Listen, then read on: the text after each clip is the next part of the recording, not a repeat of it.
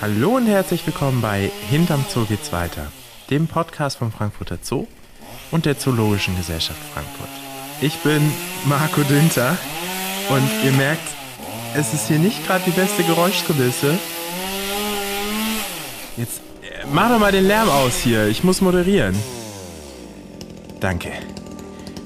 So, jetzt nochmal richtig. Mein Name ist Marco Dinter und ich wollte heute eigentlich mit euch mal raus in die Natur aber ich merke gerade, das ist hier nicht der Wald, wie ich ihn mir vorgestellt habe.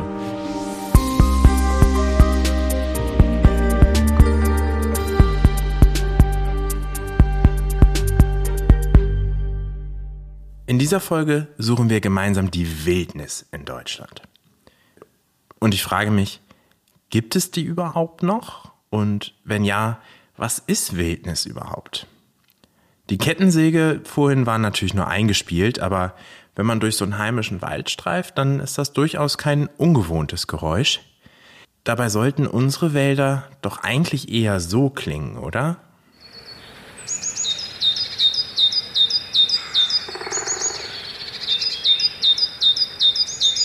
Jemand, der genau weiß, wie sich ein Naturwald anhört, ist mein Kollege Manuel Schweiger von der ZGF.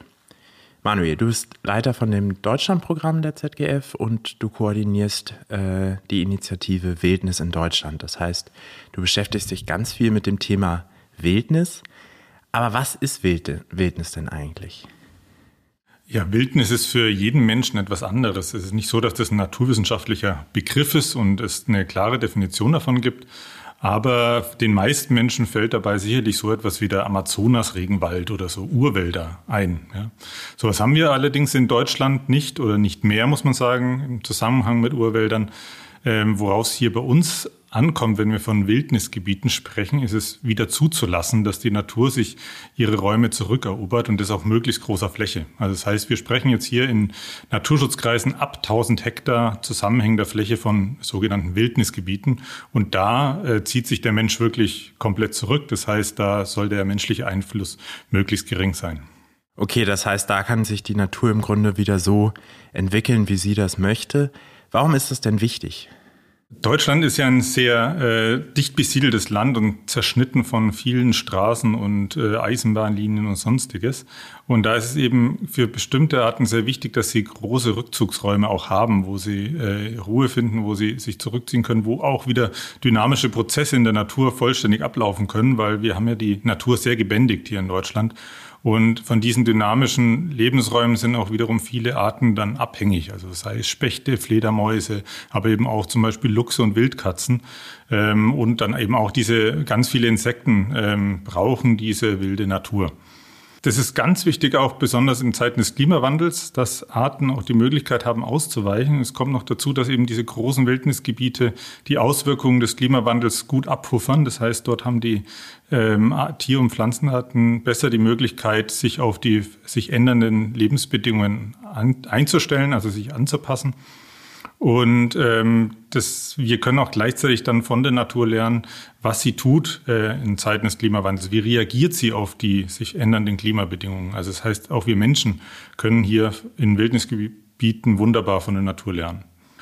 Ähm, und wir sehen jetzt auch gerade in Zeiten der äh, Pandemie, wie wichtig äh, unberührte Natur vor der Haustüre ist. Also wir hatten einen regelrechten Run auf unsere Schutzgebiete, weil die Menschen eben die Sehnsucht danach hatten, wieder sich in der Natur aufzuhalten es eben nicht mehr möglich war, um die halbe Erde zu fliegen, um einen Nationalpark zu besuchen. Umso wichtiger ist es, dass wir solche Schutzgebiete auch vor der eigenen Haustüre sichern. Das kleine Waldstück vor meiner Haustür ist ja dann eher kein Wildnisgebiet. Mal so ein paar Zahlen. Wie viel Wildnis gibt es denn noch in Deutschland? Also von diesen großen Wildnisgebieten gibt es gerade mal ein bisschen mehr als ein halbes Prozent. Wir haben natürlich von so kleineren Schutzgebieten ähm, auch noch ein paar zusätzlich, die sind auch wichtig, auch wertvoll als Trittsteine. Aber von diesen großen, also ab 1000 Hektar Gebieten haben wir wirklich nur so etwas mehr als ein halbes Prozent. Die Bundesregierung hat das Ziel äh, ausgerufen, dass sie gerne zwei Prozent der Landesfläche als in so großen äh, Wildnisgebieten gesichert hätte, und zwar bis 2020. Äh, da, das hat sie verfehlt. Ähm, wir versuchen, wir oder anders, wir unterstützen jetzt die Bundesregierung darin, dieses Ziel möglichst schnell zu erreichen. Du hast eben äh, Trittsteine genannt. Ich nehme an, das sind dann quasi kleine Waldstückchen zwischen den größeren Wildnisgebieten, wo zum Beispiel Tiere dann eine kurze Pause machen können, wenn sie zwischen den Gebieten wandern. Ja, sie machen, also die großen Arten machen da vielleicht Pause, aber es geht tatsächlich auch, ähm, das sind tatsächlich auch Lebensräume für bestimmte Populationen, von wo aus sie dann wieder sich weiter äh, verbreiten können. Also man darf sich das nicht vorstellen, dass eine Biene von einem Wildnisgebiet dann wie in einer Raststätte Halt macht in einem, auf einem Trittstein, aber da entstehen dann halt auch kleine Populationen. Die sind natürlich anfälliger auf Störungen, weil eben der Lebensraum kleiner ist.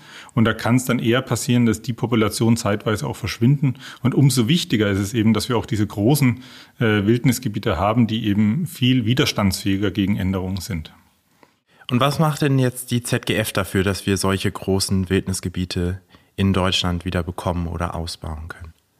Wir haben eine Initiative gegründet, die Initiative Wildnis in Deutschland. Da sind 20 Naturschutzorganisationen mit dabei, also auch die ganz großen etablierten, die man, die man kennt, also wie WWF, NABU, Greenpeace und so weiter.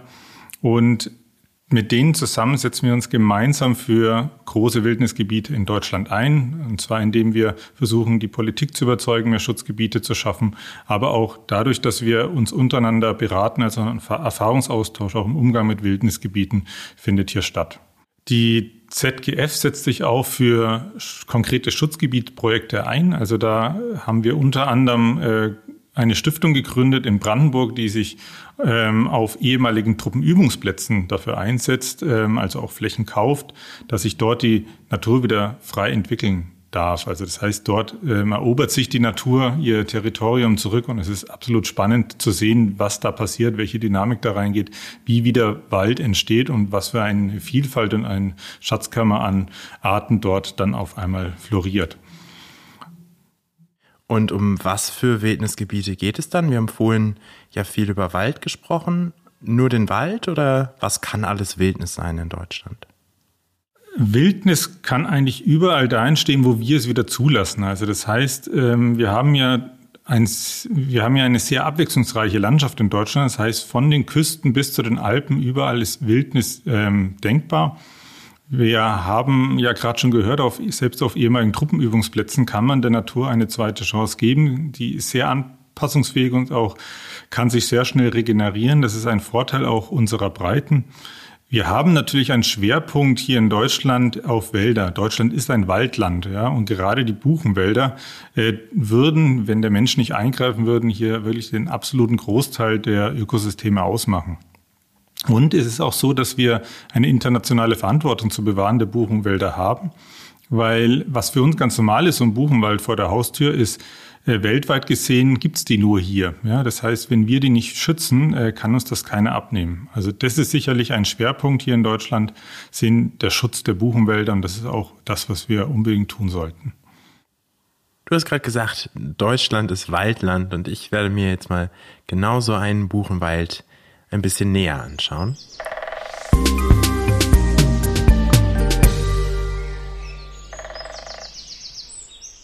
Ich bin jetzt im Wispertaunus. Das ist auch ein Projektgebiet der ZGF und liegt quasi direkt vor den Toren Frankfurts im Taunusgebiet. Und der Wispertaunus ist eins der größten, nicht sogar eins, sondern es ist das größte unzerschnittene Waldgebiet Hessens. Das heißt, auf weiter Flur gibt es hier keine Autobahnen, keine Bundesstraßen, wenig überhaupt befestigte Straßen. Und einige Teile des Wispertaunus sind schon seit ein paar Jahren aus der wirtschaftlichen Nutzung genommen. Das heißt, hier geht niemand mehr rein und äh, fällt Bäume zur Holzgewinnung oder räumt auf. Und genauso sieht es hier auch aus. Wir sind gerade über umgestürzte Bäume gestiegen, mussten ein bisschen klettern, weil hier auch der Unterbewuchs recht stark ist. Und jetzt stehe ich zusammen mit meinem Kollegen Nico Eidenmüller vor einem riesengroßen, breiten Baum, deutlich breiter als ich. Nico ist Referent für Waldschutz bei der Zoologischen Gesellschaft Frankfurt und damit auch verantwortlich für dieses Gebiet. Hallo Nico. Hallo Marco. Bei dem Baum hier, vor dem wir jetzt gerade stehen, was ist denn daran jetzt so besonders? Also wir stehen jetzt vor einer Rotbuche, die ist sicherlich äh, weit über 150 Jahre alt. Ähm, Und weil du auch dein Schultermaß angesprochen hast, also auch äh, deutlich an den Meter schon ranreichend ähm, im Durchmesser. Also ein stattliches Exemplar, was man so nicht mehr so häufig im Wirtschaftswald vorfindet. Und die wäre ja wahrscheinlich im Wirtschaftswald schon gefällt worden, oder nicht? Genauso ist es. Also im Schnitt werden die Buchen bei 120 bis 140 Jahren äh, gefällt und äh, dadurch beschneidet man sozusagen das mögliche Leben einer Rotbuche bei rund der Hälfte. Also eine Rotbuche kann drei bis 400 Jahre und im Einzelfall auch mal älter werden. Und äh, das beschneidet man sozusagen im Jugendalter im Wirtschaftswald.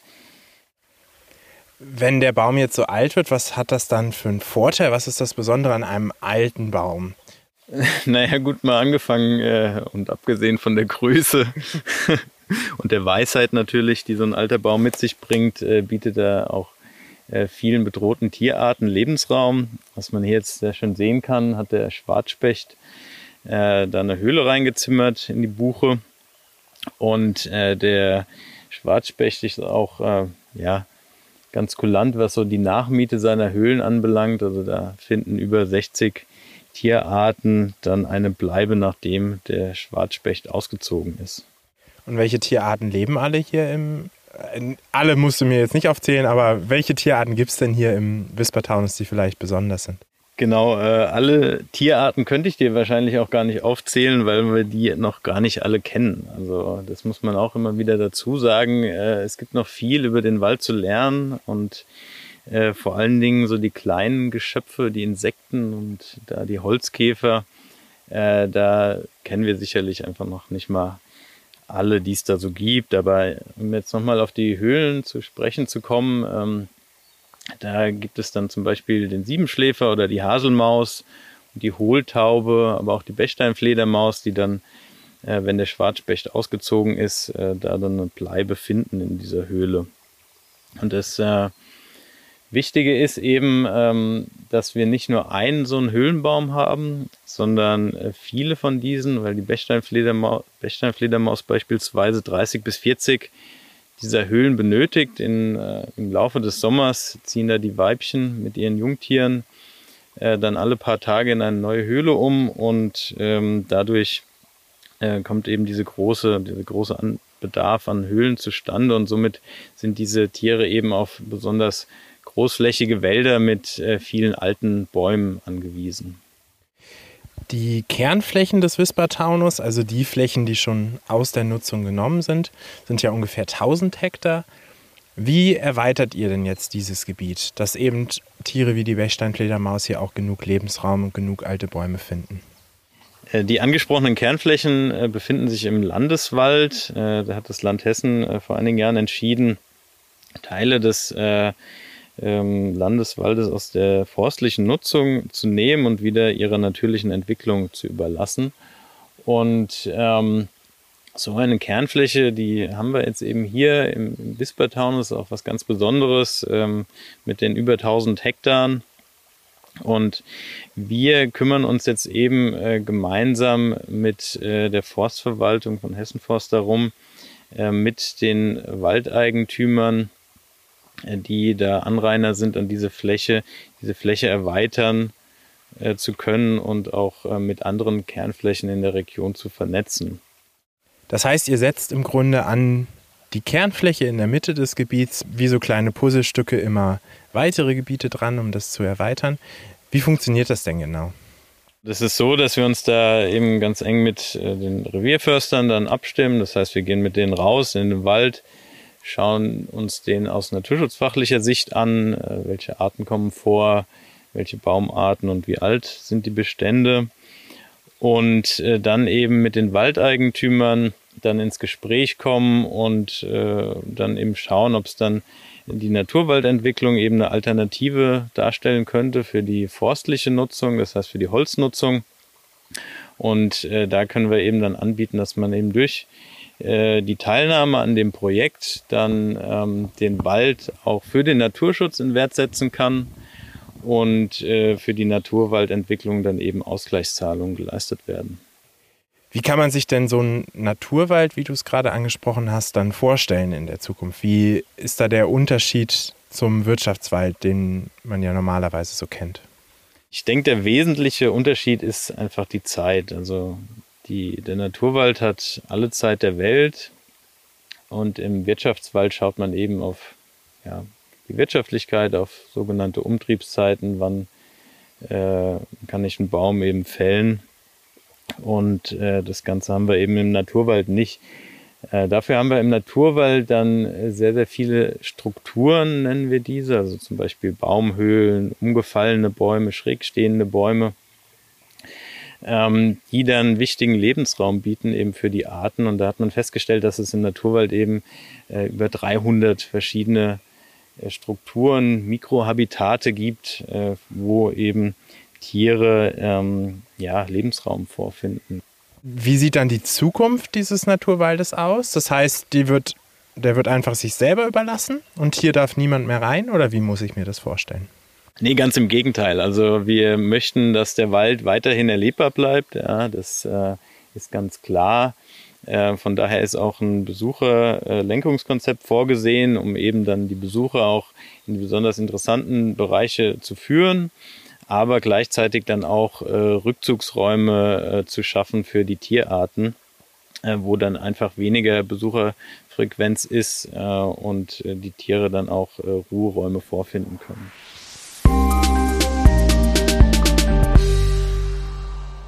Mein Kollege Nico hat gerade davon gesprochen, dass Tiere Rückzugsräume brauchen. Für die Löwen, Brillenbären oder Gorillas hier im Frankfurter Zoo ist das kein Problem. Die haben ja ihre festen Anlagen und haben da auch immer Bereiche, in denen sie sich zurückziehen können. Aber es gibt auch zahlreiche Tiere hier im Zoo, die dort quasi als Untermieter leben und sich ihre Nische außerhalb der Tiergehege gesucht haben. Der Zoo unterstützt das sogar aktiv und schafft Lebensräume für einige Arten, die es hier sonst mitten in der Frankfurter Großstadt echt schwer hätten. Ich denke da gerade zum Beispiel an Vögel, die sonst unter den Dach oder in verschiedenen Spalten und Nischen an der Mauer genistet haben und in so einem modernen Neubau, wo alles gedämmt und versiegelt ist, finden die natürlich keinen Platz mehr, um zu brüten. Ich treffe mich jetzt gleich mit der Tierpflegerin Theresa Lüke und die hat mich auf einen kleinen Zoospaziergang eingeladen, um mal zu schauen, welche Tiere hier außerhalb der Anlagen zu finden sind.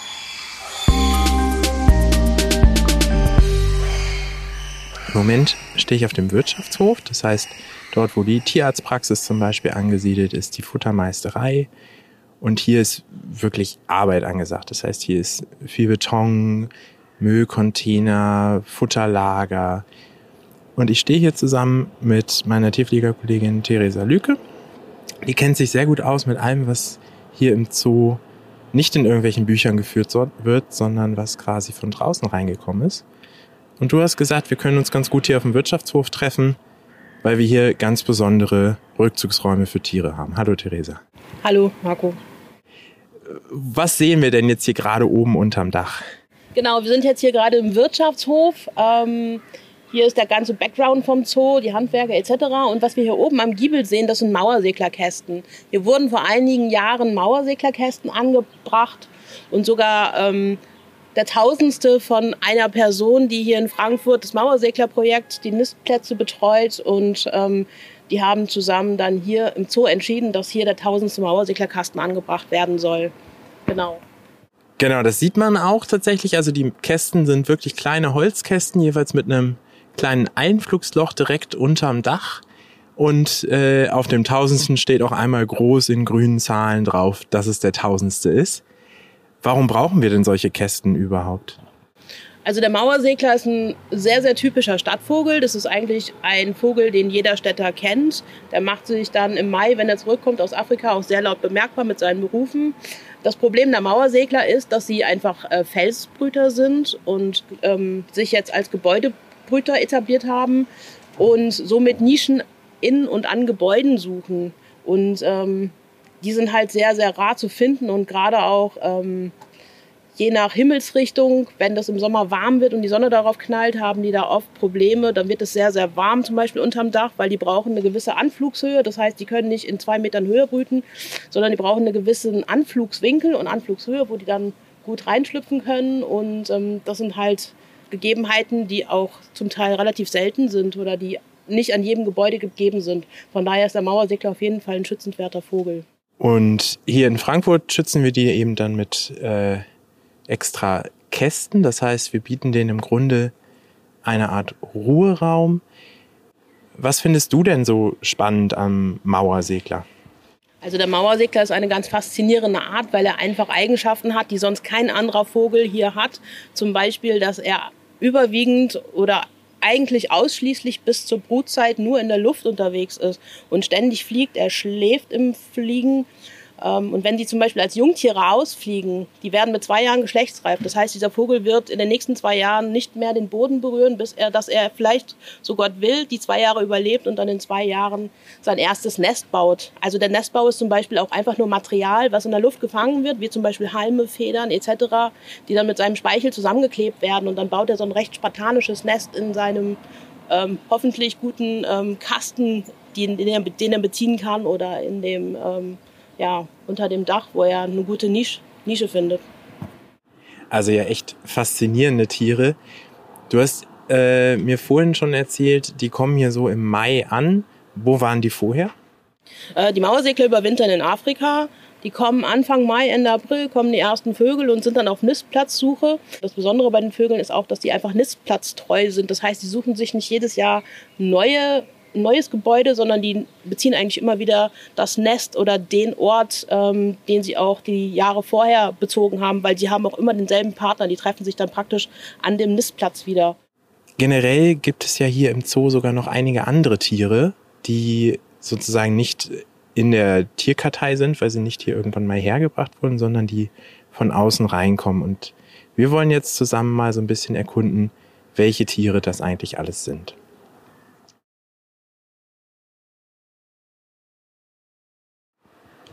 Man hört es vermutlich schon ein bisschen im Hintergrund rauschen und wer sich im Frankfurter Zoo auskennt, weiß, wo wir gerade sind. Theresa und ich stehen nämlich vorne kurz hinterm Eingang am großen Weiher, der ja wirklich jedem Zoobesucher und jeder Zoobesucherin auffällt, sobald er hier reinkommt. Und ich kann mir vorstellen, an so einem großen Gewässer wie dem hier, da lebt auch einiges, oder?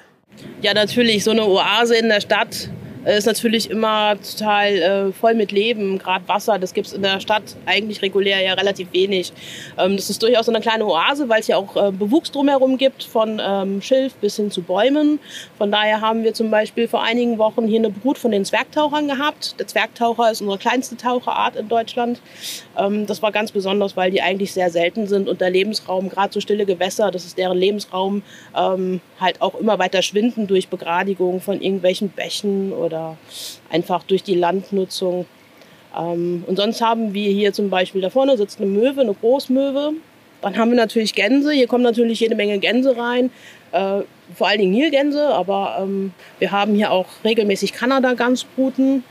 Und sonst manchmal, gerade im Sommer, sieht man das hier oft, dass abends die Schwalben hier rüberfliegen. Die ähm, benässen dann ihr Gefieder und trinken dann praktisch. Ähm, die fliegen dann sehr tief oder holen sich ein paar Insekten über dem äh, Weiher. Und was wir auch ganz besonders haben, das sind Eisvögel. Hier im Zoo sieht man immer mal wieder Eisvögel. Wahrscheinlich sind das oft Jungvögel oder äh, Vögel, die fertig mit der Brut sind, nach der Brut. Die äh, sind an diesen Gewässern natürlich weil hier ist jede Menge an kleinen Fischen drin. Und hier sind natürlich auch schöne Ansitzwarten für die Eisvögel, weil die ähm, Bäume ins Wasser reinragen. Da können die super ansitzen und dann können die ihre Fische fangen. So ein Eisvogel sitzt ja erstmal auf einem Ast über dem Wasser, bis er quasi seine Beute erspäht und stürzt sich dann mit einem gewagten Kopfsprung ins Wasser. Du hast eben auch so den Schilfgürtel angesprochen, also der äh, Weiher ist ja hier durchaus etwas zugewachsen. Ich kann mir vorstellen, dass da auch viele Tiere einfach Rückzugs- oder Brutmöglichkeiten finden, oder? Genau, da sind viele Singvögel, die brüten, aber was auch ganz besonders ist, was ein richtig schönes Spektakel ist, jeder, der schon mal in Rom war, hat es vielleicht auch mal mitbekommen, das sind die Stare. Gerade wenn die nach der Brut, die Jungvögel und die ähm, adulten Vögel sich sammeln, dann sammeln die sich nach der Brut in Schwärmen Und ähm, dann sind die tagsüber auf Nahrungssuche und abends haben die feste Schlafplätze, bis die dann äh, gemeinsam zum Beispiel nach Südeuropa in ihre Winterquartiere fliegen. Und das ist immer so ein ganz äh, spektakuläres ähm, Spiel, wenn die dann sich sammeln und zusammen einfliegen, bevor die dann in das Schilf oder in den Schlafplatz einfallen. Das ist dann ein richtiger großer Schwarm. Das stimmt, das kenne ich tatsächlich, äh, wenn man zu Feierabend hier dann nochmal kurz durch den Zoo läuft, was wir von der ZGF ja tatsächlich auch tun, dann sind diese Riesenschwärme, die hier in einem großen Ball, man muss das mal, ihr müsst das mal googeln, das äh, ist ein beeindruckendes Schauspiel. Man darf nur nicht drunter herlaufen, habe ich festgestellt. Da landet nämlich dann doch einiges auf einem, wenn man nicht aufpasst. Du hast jetzt eben gerade schon die Nilgänse angesprochen. Nilgänse gehören zu den invasiven Arten, das heißt, es ist eine Tierart, die nicht ursprünglich hier in Deutschland heimisch ist und die auch durchaus für heimische Tierarten zum Problem wird, weil die zum Beispiel Nistplätze wegnimmt, Futterressourcen wegnimmt. Gibt es hier denn noch mehr Tiere, die von außen reinkommen, die wir aber eigentlich gar nicht unbedingt im Zoo haben wollen? Natürlich, wir sind hier in der Stadt und es gibt natürlich jede Menge Opportunisten, die sich in der Stadt auch wohlfühlen, beziehungsweise sich hier richtig gut in das städtische Leben angepasst haben, eingepasst haben. Das sind vor allen Dingen die Füchse, die uns manchmal wirklich das Leben schwer machen, weil die auch einfach unsere Tiere zum Teil reißen, genauso wie die Marder. Ähm, die kommen mit vielen, vielen Bedingungen klar und sind auch nicht wählerisch in der Futtersuche. Von daher hatten wir schon sehr hohe Verluste bei den äh, Flamingos, vor allen Dingen durch Füchse. Deswegen haben wir da jetzt auch mittlerweile einen Elektrozaun gebaut. Den würde ich mir gerne mal angucken. Wir können ja mal ein Stück weiter bis zu den Flamingos gehen und schauen uns das aus der Nähe an. Wir stehen jetzt vor den Flamingos. Ich sehe viele Beine. Wie, viel, wie viele Flamingos habt ihr denn jetzt gerade hier? Also das müssten 44 Beine sein, weil es sind 22 Flamingos. Aber manch einer steht auch auf einem Bein. Also man kann nicht einfach eine, eine einfache Formel aufstellen. Und hier hat tatsächlich mal der Fuchs zugeschlagen. Genau. Ähm, hier hat vor über zehn Jahren, ja, das war zu der Zeit, da war ich noch in diesem Revier oder viel in diesem Revier, da ähm, hat innerhalb von zwei Nächten hat der Fuchs 15 Flamingos geholt und getötet, ja. Das war traurig. Das glaube ich. Was hat man denn seitdem gemacht, damit das nicht wieder passiert? Also seitdem hat man hier einen stabilen Zaun erstmal drumherum gezogen und hat dann auch noch Stromlitzen drüber gezogen, die dann abends, wenn die Besucher gegangen sind, angeschaltet werden und die dann Schutz vor dem Fuchs bieten. Bisher hatten wir auch keine Probleme mehr, Gott sei Dank. Für die, die sie nicht kennen, beschreibe ich noch mal kurz die Flamingo-Anlage ein bisschen. Wir haben hier eine große Wiese und auch ein Wasserbecken mit dabei, wo also mindestens sieben der 22 Flamingos gerade drinstehen. Ähm, Flamingos fressen ja auch, indem sie ihren Schnabel ins Wasser tauchen und dann einfach da wie eine Art Sieb drin haben, um sich kleine Futterteile rauszufischen. Die Absperrung zum Besucherweg ist aber nicht, nicht besonders hoch. Das ist im Grunde nur so ein kleines, so ein kleiner Zaun für die Besucher, dass die nicht auf die Anlage kommen. Und das reicht, damit die Flamingos nicht aus der Anlage rausgehen. Flamingos sehen eigentlich nicht, was direkt unter denen ist und von daher sind die da, also sind keine Kletterkünstler, die sind äh, sehr vorsichtig, wo die entlanglaufen und vor allen Dingen wollen die einfach den Schutz der Gruppe nicht verlassen. Also die bleiben bei ihrem Partner und bei ihren Gruppenmitgliedern. Okay, und der Fuchs kommt dann nicht rein, weil tatsächlich, das fällt einem als Besucher nicht wirklich auf, rings um diese Anlage rum ein Zaun gezogen ist. Der ist größtenteils verdeckt durch Büsche, damit wir natürlich auch als Besucher das Ganze hier als schöne Naturanlage annehmen. Und rechts und links auf dem Weg sind große grüne Tore und die werden dann quasi abends einmal geschlossen. Genau, der Spätdienst im Zoo, der macht einfach diese Tore zu und macht dann mit einem Schalter, macht er den Strom an. Und damit ist der Stromkreis geschlossen und ähm, damit haben wir dann Schutz für unsere Flamingos. Genau, das ist dann im Grunde wie ein Weidezaun, der einfach wie auch bei der Kuhweide und der Fuchs kommt nicht über diesen Zaun rüber und damit sind die Flamingos sicher. Ich möchte noch eine andere Wiese besuchen, die ein bisschen weiter hinten im Zoo liegt. Da gibt es auch Wildtiere, die von, von außen reingekommen sind, aber die sind nochmal eine Ecke kleiner als unsere Flamingos, aber deutlich zahlreicher als 22 Stück. Und die schauen wir uns jetzt mal gemeinsam an.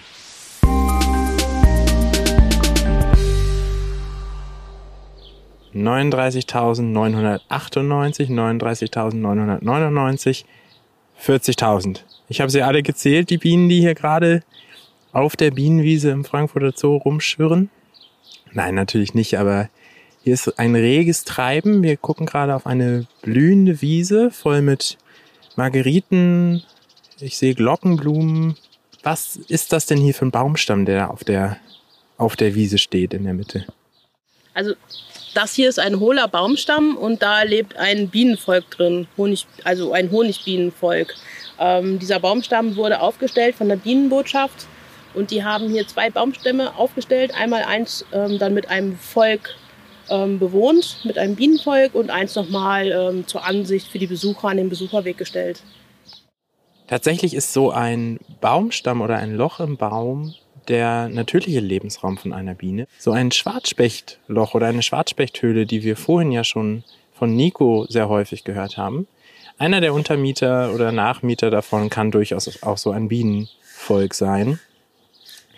Wir haben aber auch auf dieser Wiese noch ganz andere Möglichkeiten. Die sind jetzt nicht für die Honigbiene.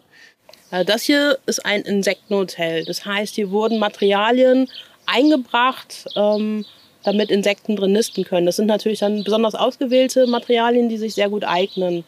Ähm, das ist vor allen Dingen, um den Besuchern zu zeigen, was äh, Insekten, erstmal, dass Insekten Nützlinge sind, ähm, wofür wir, wir Insekten brauchen und was sie den Insekten für Gutes tun können, damit sie zum Beispiel in ihrem eigenen Garten oder so auch denen Hilfestellung geben können. Und wie kann man solchen Insekten, das sind ja dann Wildbienen. Bei Wildbienen muss man sich das ein bisschen anders vorstellen. Das ist kein Riesenbienenschwarm, sondern die leben meist solitär, also alleine und legen sich dann Nester an. Wildbienen, was für Insekten können jetzt hier im Insektenhotel noch einziehen? Also erstmal alle möglichen Insekten. Man sieht diese gebohrten Röhren, das sind vor allen Dingen Niströhren. Das heißt, die Solitärbienen, die Wildbienen legen da Eier drin ab, aber auch andere Insekten, zum Beispiel Ohrenkneifer. Man hat eben die Holzbiene gesehen, das ist unsere größte Wildbienenart. Die hat da nach einem geeigneten Nistplatz gesucht. Ähm, ja, alles, was krabbelt eigentlich, hat da Rückzugsmöglichkeiten und man sieht hier die Bienen durchaus anfliegen an die Löcher.